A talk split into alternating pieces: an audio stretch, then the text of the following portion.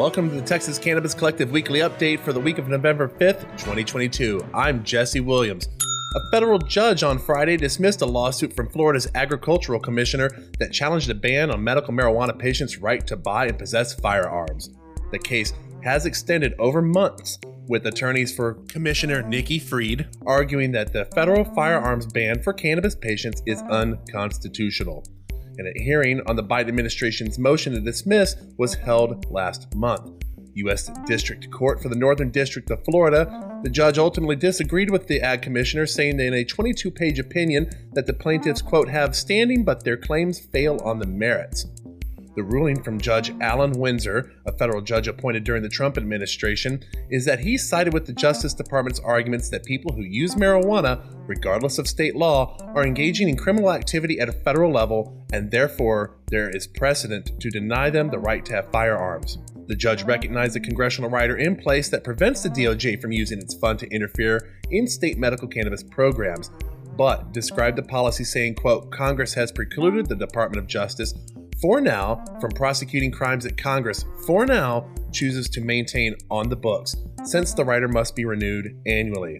Regardless of whether plaintiffs are prosecuted or whether Congress allocates funds for their prosecution, possession of marijuana remains a federal crime, Judge Allen Winsor said.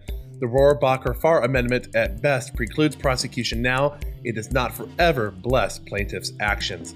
The DOJ responded earlier in the case by raising eyebrow raising historical analogs to justify the federal ban by drawing parallels between medical cannabis patients and people who are mentally ill, panhandlers, Catholics, and other groups that were previously deprived of the right to possess firearms. Despite the pushback from and over those alleged analogs, the court said in its final ruling that the federal government's position had merit. Laws keeping guns from the mentally ill likewise flow from the historical tradition of keeping guns from those in whose hands they could be dangerous. Plaintiffs recoil at being compared to the mentally ill, but one does not have to label marijuana users mentally ill to recognize that both categories of people can be dangerous when armed, the judge wrote. Likes and subscribe go a long way to helping others receive cannabis news updates here in Texas. You can also subscribe to our newsletter at txcannaco.com and search for Lone Star Collective Podcast and the Texas Cannabis Collective in your search engine to get updates about our show and weekly news. Our news updates and podcast are sponsored by Oak Cliff Cultivators. For more information, visit oakcliffcultivators.com, and support also comes from Thrive Apothecary. For more information on them, visit thrivetx.com. A new Senate bill would create federal marijuana commission to prepare for legalization.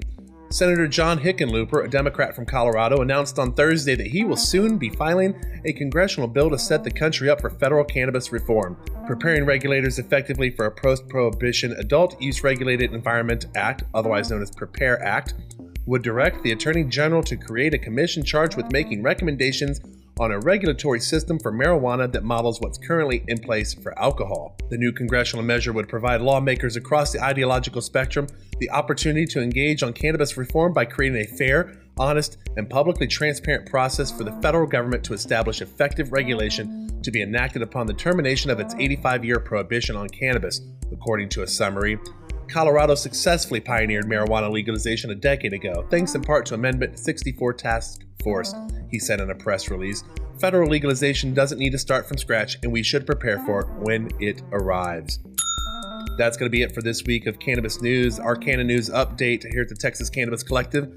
You know, we've got quite a few upcoming events coming around. Visit txcannaco.com. Click the events tab for more information. Make sure that if you've not voted yet, that you do so. The election day is November 8th. The Texas Hemp Awards voting is going on right now. Visit texashempawards.com. You can click and select for Texas Cannabis Collective across multiple categories to include Advocate Warrior, Best Production, Best Instagram Account, just to name a few. We even have one of the best event, two events where we worked with DFW for the Marijuana March and Freedom Festival, and then when we worked with Greenlight events for the Texas Cannabis Roundup.